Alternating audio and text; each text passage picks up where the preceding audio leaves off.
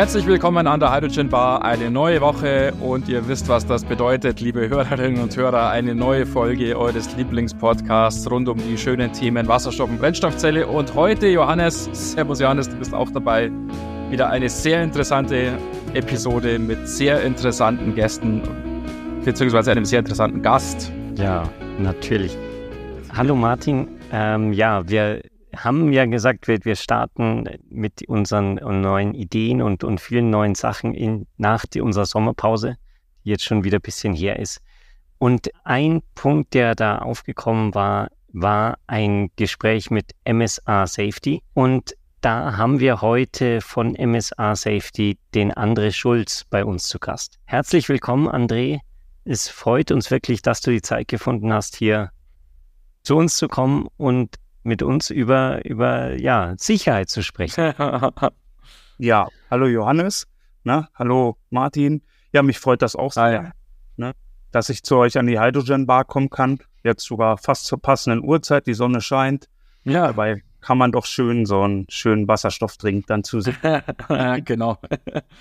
Hast du uns im Vorgespräch ja schon mitgeteilt, wir kennen uns ja auch äh, mal einige Zeit, das braucht man nicht verheimlichen. Und du hast jetzt auch im Vorgespräch gesagt, du bist schon lange ein Hörer des Podcasts. Das freut uns natürlich ganz besonders auf der einen Seite und freut uns auf der anderen Seite auch, dass wir jetzt dann die Gelegenheit haben, halt dich und MSA Safety jetzt auch hier im Podcast tatsächlich dann mal hier als Gast begrüßen zu dürfen. Und so schließt sich dann der Kreis. Hm, wie immer, wenn wir es mit Gästen zu tun haben, wird in unserer wachsenden Hörerschar, es freut uns wahnsinnig, dass unsere Hörerzahl so stark wächst, auch in letzter Zeit wieder noch den einen oder anderen geben, auch der dich noch nicht kennt oder vielleicht so MSAs Safety noch nicht kennt. Aber wir starten vielleicht mal mit dir persönlich. Möchtest du zwei, drei Sätze einfach zu dir sagen, vielleicht, wo du herkommst, wer du bist, was du machst, so dass unsere Hörer dich einfach etwas näher kennenlernen können? Klar, mache ich gerne.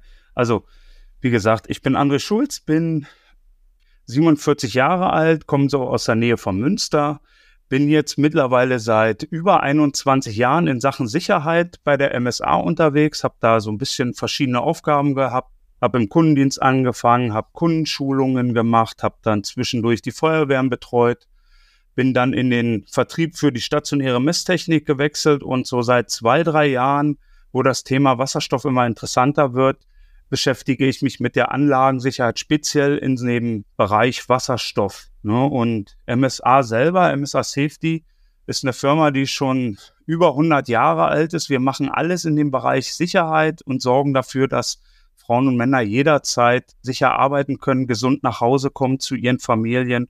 Und das Ganze machen wir weltweit. Da sind wir einer der größten Hersteller. Ja, das ist ja ein wahnsinnig weites Feld. Also mir ist MSA Safety wirklich ein Begriff von quasi die, dieser ganzen Feuerwehrausstattung, wo das immer wieder vorkommt. Du meintest jetzt, ihr seid auch im Bereich äh, ja, Sicherheit für, für Wasserstoff, für Sicherheit für, für Industrieanlagen. Magst du dann nochmal kurz ja, beschreiben, was, was macht ihr da? Was, was sind die, die Produkte, die ihr da anbietet? Mhm. Ja, also wie du schon gesagt hast, Johannes, wir kommen also sind, sind wirklich so ein bisschen überall. Ne? Wir, wir machen so Kleinigkeiten wie den einfachen Arbeiterhelm auf der Baustelle bis zu Feuerwehrhelm, bis zu Rettungshelm.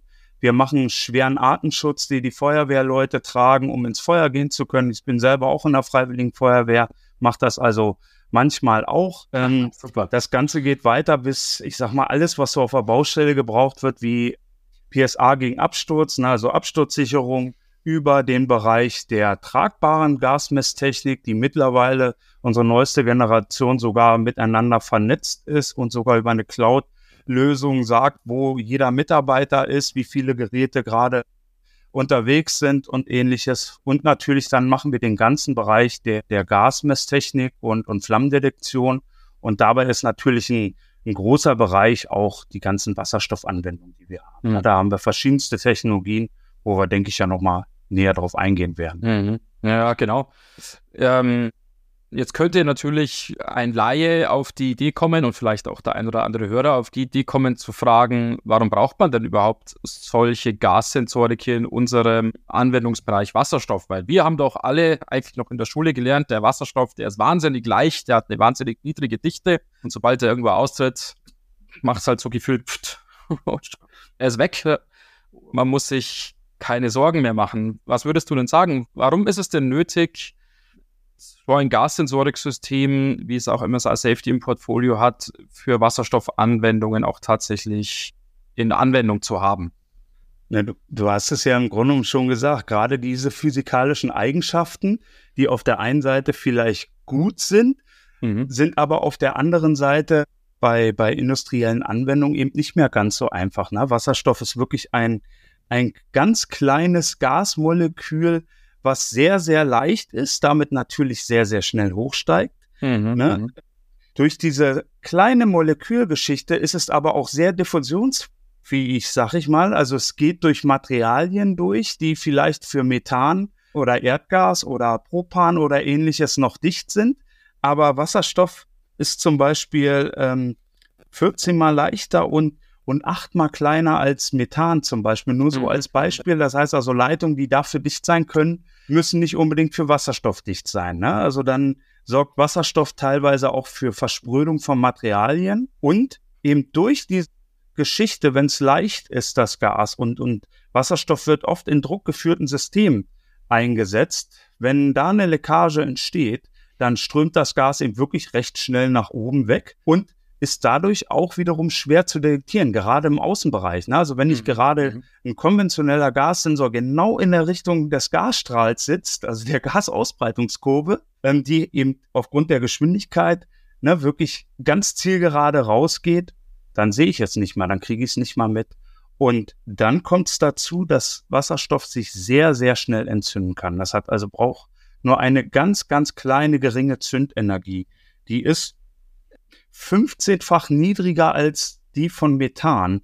Also, ne, also ein, ein geringes, geringstes, geringster Zündfunken oder eine elektrostatische Aufladung kann schon dafür sorgen, dass Wasserstoff sich entzündet. Mhm. Und dazu kommt dann auch, dass der, dass der Entflammungsbereich auch riesig groß ist. Ne? Also mhm. wir haben eine untere Explosionsgrenze von vier Volumenprozent und das Ganze geht, geht hoch bis über 70, mhm. 70 Prozent.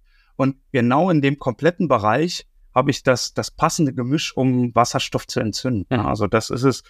Jetzt das Ganze angewendet in einem Gebäude, vielleicht in einem Keller, weil da irgendwie eine Wasserstoffanwendung ist. Wenn Wasserstoff also nicht raus kann aus einem aus einem Raum, dann verdrängt es eventuell auch noch den Sauerstoff, den ich habe. Und dann ersticke ich vielleicht sogar, so blöd es klingt. Mhm. Also das sind so, so die groben Gefahren, die wir bei Wasserstoff haben. Weswegen wirklich eben auch bei der Detektionstechnologie ein bisschen anders rangegangen werden muss als bei, bei Wasserstoff- oder Propananwendung oder was wir so in der Industrie mhm. im Standardfall haben. Was, was sind denn da die Unterschiede zum Beispiel? Also Du sagst, Wasserstoff ist viel kleiner, viel leichter, geht schwuppdiwupp gerade nach oben. Wenn der Sensor irgendwie ein paar Meter daneben sitzt, dann merkt er das gar nicht. Hm. Wie stellt man dann trotzdem sicher, dass man alles abdeckt und ein, ein Leck wirklich früh genug detektiert? Weil das ist ja natürlich auch ein Punkt, wie du gemeint hast, man hat diese extrem weite ähm, ja, Entzündungsgrenze oder recht früh beginnt es schon. Das heißt, man muss ja noch früher wirklich erkennen, wenn da irgendwas, äh, irgendein ein, ja, Wasserstoff in die Luft strömt. Genau. Ganz kurz, erklär mal die Welt. okay, ich versuche mal auszuholen. Also wir haben uns, ja, also ich sag mal, MSA bietet wirklich eine mehrschichtige Sensortechnologie an wo wir uns dann überlegt haben, ich sag mal, wir machen Gasmesstechnik jetzt auch seit, seit vielen Jahrzehnten und normalerweise setzen wir Punktdetektoren ein, wo, wo ich sag mal Gefährdungsquellen sind und wo potenzielle Leckagegeschichten sind oder wo Gasansammlungen sind. Nur bei Wasserstoff und gerade im Außenbereich ist das Ganze nur eine, also da brauchen wir eine andere Ergänzung und da haben wir uns angeguckt, wie, wie funktioniert das am besten und haben uns so den, den menschlichen Körper quasi genommen. So, und wir hören ja als allererstes was. Und wir haben mhm. mal geschaut, was gibt's denn? Was passiert denn bei Wasserstofflecks? Na, und wenn ein Wasserstoffleck in einem druckgeführten System schon so ab ungefähr zwei Bar, das ist nicht viel. Mhm. Ähm, und wenn da eine Wasserstoffleckage ist, auch in kleine Leckagen, die erzeugen einen gewissen Ultraschall. Und den kann ein Ultraschallsensor hören. Aha. So. Okay. Und Aha. der hört sofort, egal wie weit im Grunde genommen in dem über Überwachungsbereich von einem Ultraschallsensor hört er sofort, ne, dass wir haben das Leck und sofort habe ich eine, eine Detektion. Das ist die so ungefähr die erste Schwelle, die schnellste Schwelle, weil ich im Millisekundenbereich ein Gasleck höre. Und der zweite Punkt ist ganz klar, wo ich, wo ich natürlich potenzielle Leckagestellen habe. Ich sag mal in einer Erdgastankstelle, da wo Kundenbetrieb oder ähnliches ist, wo ich so Kupplungen mhm. habe, ne, die aufgemacht werden, zugemacht werden, also wo, wo potenziell schon mal Wasserstoff eher rauskommen kann, da setzt man natürlich weiter an Punktdetektoren oder wo ich Flansche habe oder ähnliches, wo also das Risiko größer ist.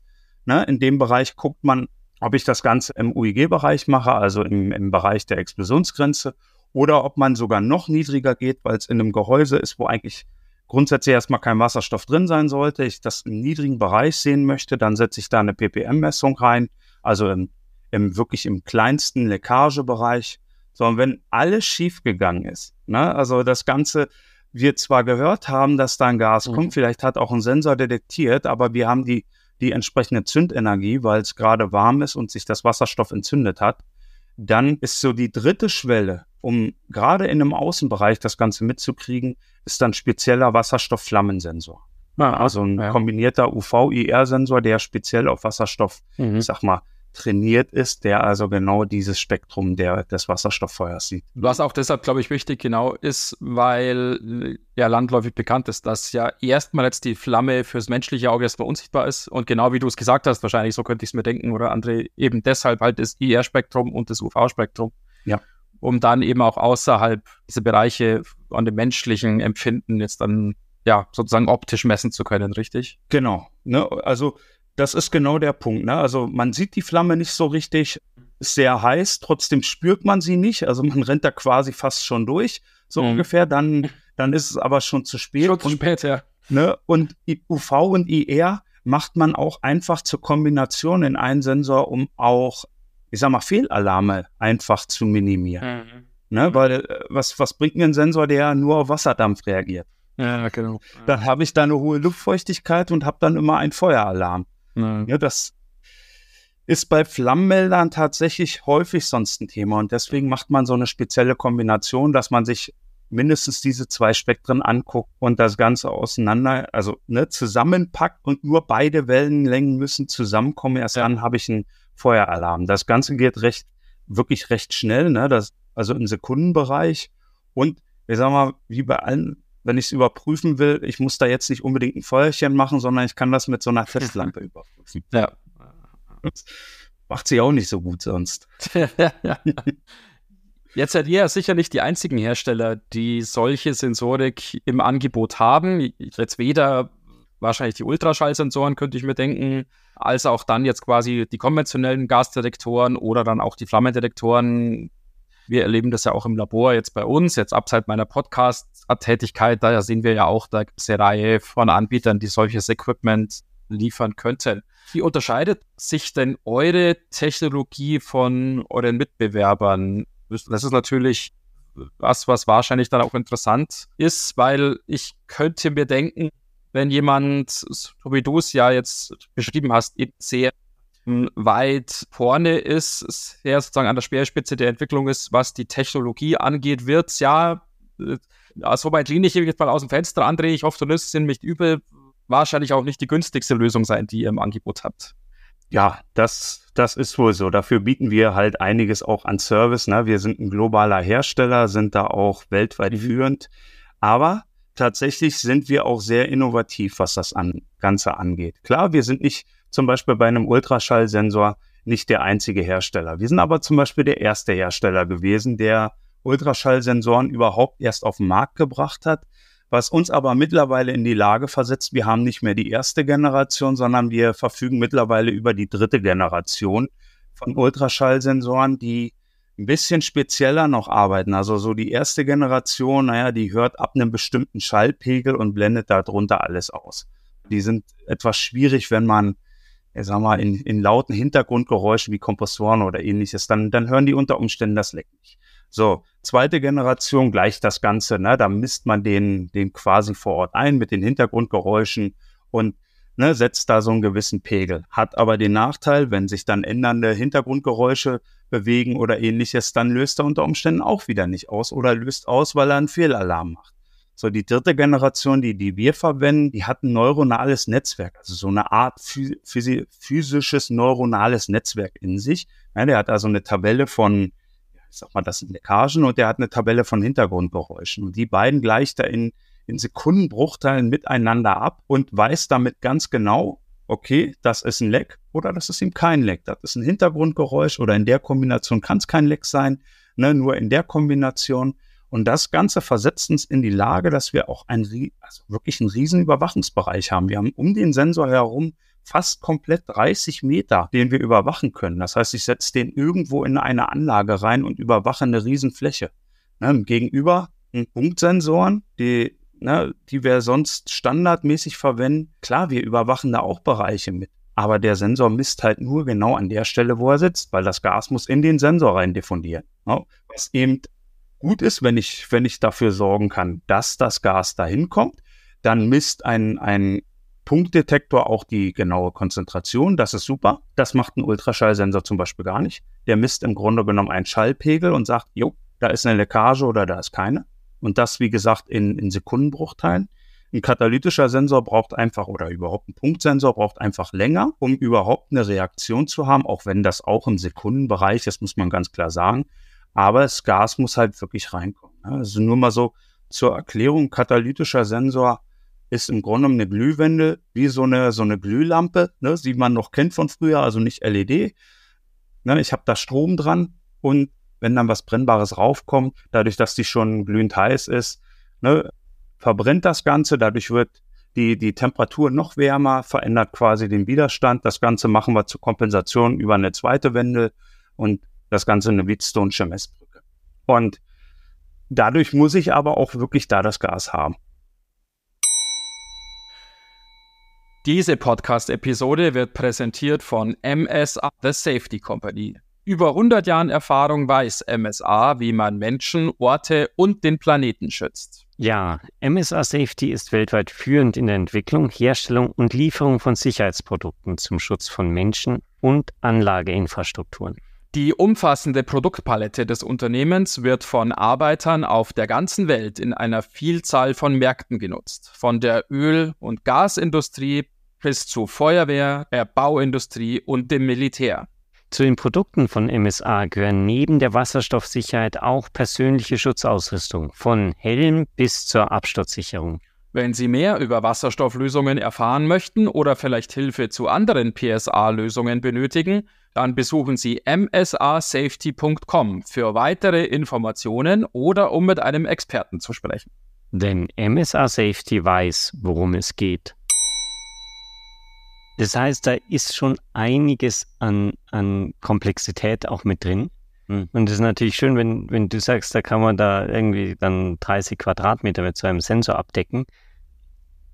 Aber also ich, ich bin da ziemlich beeindruckt, dass du sagst, es geht alles quasi mit dem Ultraschall.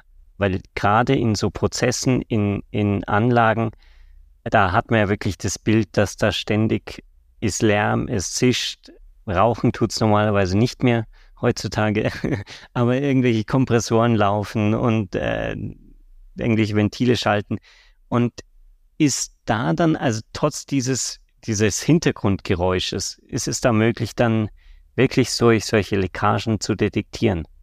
Tatsächlich, tatsächlich. Mhm. Natürlich in, in sehr, sehr lauten Umgebungen ist vielleicht der Überwachungsbereich dann nicht mehr ganz so groß. Das, das muss man sich tatsächlich dann nochmal angucken. Aber so im, im Großen und Ganzen, weil wir halt nicht in dem, in dem für uns Menschen hörbaren Bereich messen, mhm. sondern wir, wir messen ja in den für uns Menschen nicht mehr hörbaren Bereich, im Ultraschallbereich. Und da geben Gasleckagen wirklich ganz ganz spezielle Geräusche. Was, was man allerdings auch dazu sagen muss, das ist nicht selektiv auf Wasserstoff. Ne?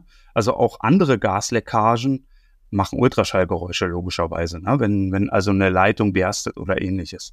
Und das heißt aber auch, dass ein Ultraschallsensor alleine wirklich nicht ausreicht, um so eine Anlage wirklich vernünftig abzudecken. Ich muss also wirklich zusätzlich an den potenziellen Stellen Punktdetektoren setzen. Ist auch eine, eine, so ein bisschen auch eine zulassungstechnische Sache. Wer darf Abschaltung machen und ähnliches? Na, weil wir Artex-Richtlinien und ähnliche Geschichten haben, die eingehalten werden müssen, also zertifizierte Geräte.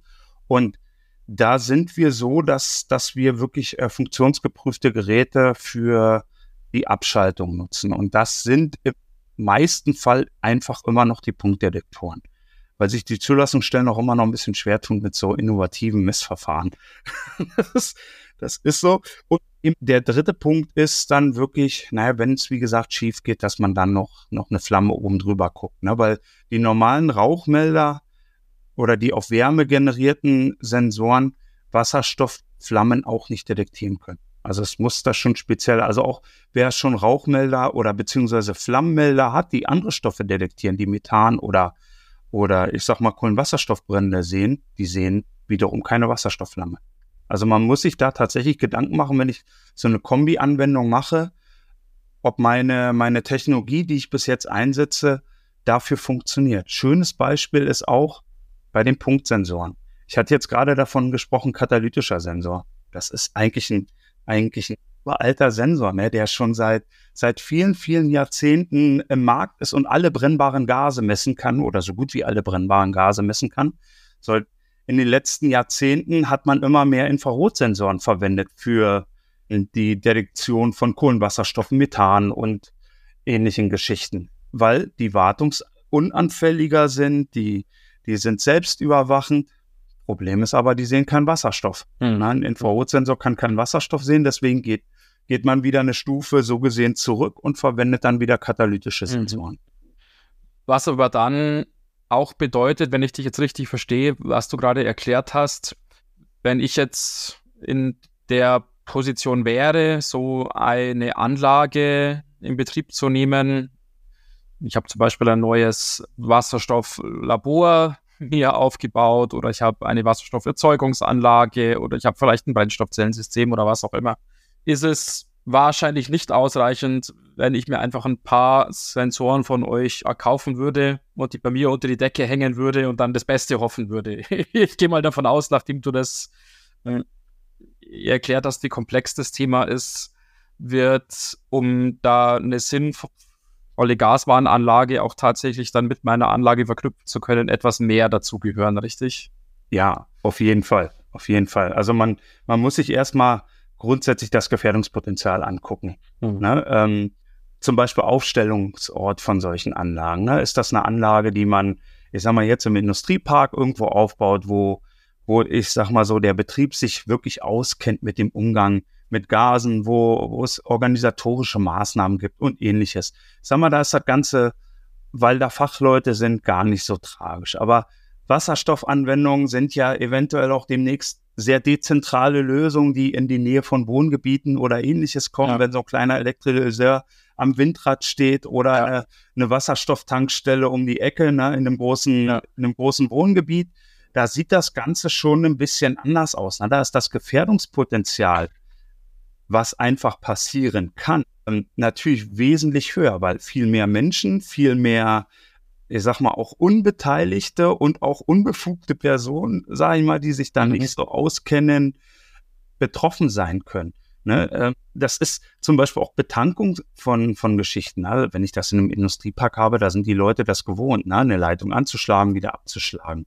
Das Ganze weiß ich nicht, wie das an, an einer Wasserstofftankstelle einer stark befahrenen Hauptstraße ist. wer, wer das nächste Mal vergisst, der Kompressor schaltet nicht ab oder was auch immer. Also ja. muss, da muss man sich schon mal die Gedanken machen, da muss man eine Zoneneinteilung machen, ne, wo habe ich welche Ex-Zonen und danach geht man dann nachher auch. Und unter Umständen muss man vielleicht auch, wenn nicht so ein großes Gefährdungspotenzial ist, aber das Potenzial, den Unmut der Bevölkerung zu kriegen, weil, ja, muss man sagen, weil wenn die erste Wasserstofftankstelle irgendwie ein Problem hat und da, da passiert irgendwas, mhm. sollte man sich lieber vorher Gedanken machen, weil ich weiß ja, ja auch, wie, wie viele Leute denken, technisch dicht ist technisch dicht, da braucht man nichts machen.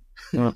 ne, das, deswegen, das sind so die, die Punkte und da sollte man auch mit Fachleuten wirklich reden, mhm. dass man das mhm. Ganze zusammen gemeinsam plant und nicht, nicht den letzten ich sag mal, Baumarktheimer aus der, aus der Ecke holen, weil ja. gerade für den Wasserstoffbereich auch, ich brauche zertifizierte, zugelassene Messtechnik, die dafür auch wirklich geeignet ist. Mhm. mhm. Habt ihr da irgendwie so ein, ein Beispielprojekt, so ein, so ein Leuchtturmprojekt, wo du sagst, da ist wirklich, äh, da zeigt sich, wie notwendig das ist und, und welche Benefits das dann am Ende auch bringt. Und dass nicht nur irgendwie, keine Ahnung, Geld ausgeben ist für so eine Sicherheit, dass man ruhig schlafen kann, sondern dass es auch wirklich, wirklich hilft. Ja, da, da gehe ich erstmal noch mal ein ganz kleines Stück zurück, ne? so Thema zuverlässiger Partner. Also MSA macht das schon wirklich lange. Wir haben in den 50er, 60er Jahren zum Beispiel für die Gemini-Mission für die NASA den ersten Wasserstoffsensor mitentwickelt. Also unsere Sensoren fliegen immer noch mit im Weltall. Na, auf der jetzigen ISS sind unsere Wasserstoffsensoren dabei. Also das heißt, wir sind da schon lange, lange drin.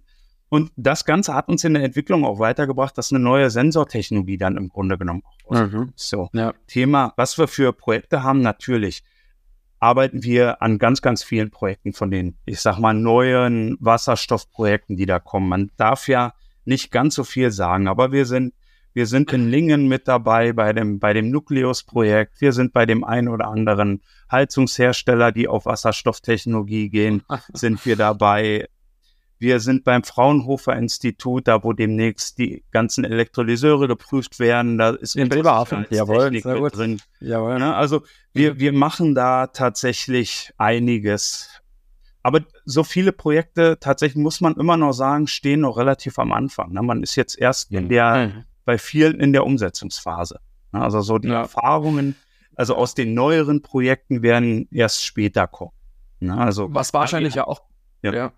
Was wahrscheinlich ja auch bedeutet, es ist immer noch eine Phase, in der man wahrscheinlich für so ein Thema wie das eure auch noch Awareness schaffen muss, richtig?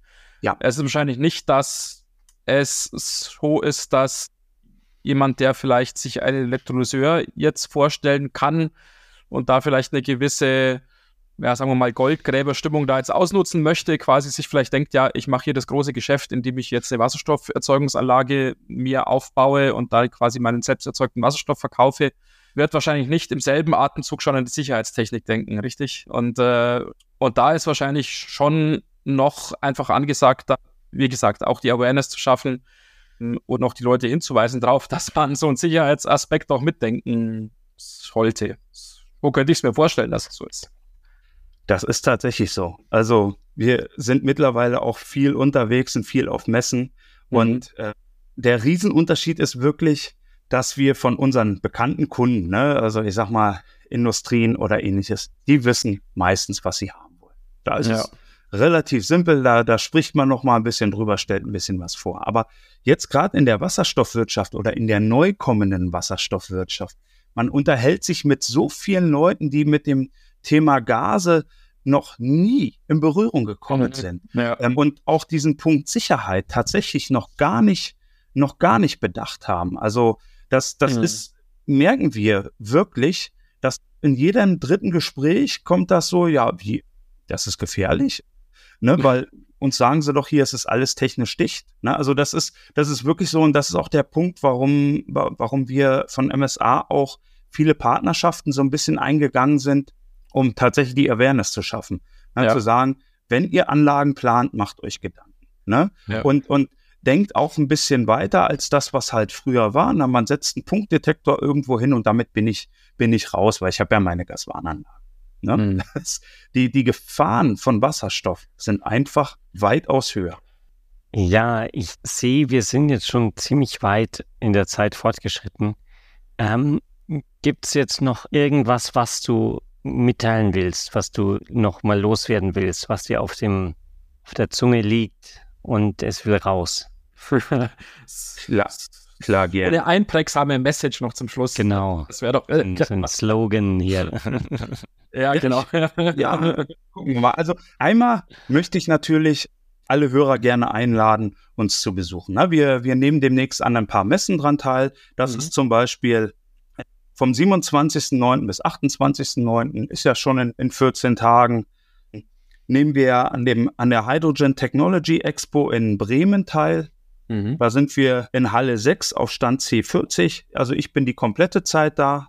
Und kurz darauf, vom 24. bis 27. Oktober, ist die A&A in Düsseldorf. Ist zwar eine allgemeine Arbeitsschutzmesse, aber auch da ist natürlich das Thema Sicherheit und Wasserstoff auch gegeben. Da sind mhm. wir auch da. Ich bin die ersten beiden Tage da, den, den Rest machen meine Kollegen. Parallel machen wir natürlich wieder eine Hydrogen Online-Konferenz, nehmen wir dann teil am 25.10. Mhm. Ja. Und wie gesagt, wir sind Partner vom H2 Hub. Da kann man sich informieren. Bei uns auf der Homepage, wir haben eine Landingpage für Wasserstoffanwendung, wo wir auch auf die Themen eingehen wo man sich das Ganze anhören kann. Ne? Und MSA hat halt einfach die, die Mission, ne, für die wir uns einsetzen, dass Männer und Frauen also sicher arbeiten können und dass sie mhm. und ihre Familien, ihre Gemeinschaft auf der ganzen Welt gesund leben können. Ne? Das ist so unsere Mission, die MSA seit, seit über 100 Jahren pflegt. Mhm. Würde ich so als Schlusslogen. Ein schönes Schlusswort äh, mit einer guten Message, wie ich finde. Vielen Dank für deine Zeit, André. Vielen Dank, dass du hier zu Gast an der Hydrogen Bar warst. Es hat mir sehr viel Spaß gemacht, mit dir über dieses Thema Sicherheit zu sprechen. Mhm. Allein schon deshalb, auch weil ja jeder weiß, auch dass in meinem Hauptberuf jetzt durchaus auch mit dem Thema ja zu tun habe. Jetzt nicht direkt als Hersteller, aber so ein bisschen so als in anderer Funktion.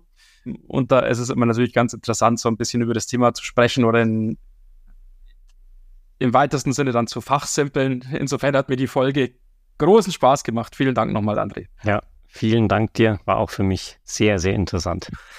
Ja, also es hat mir auch sehr viel Spaß gemacht. Die Zeit, die rennt, ne? Man hätte noch ganz, ganz viel ja, erzählen können. Ja, genau.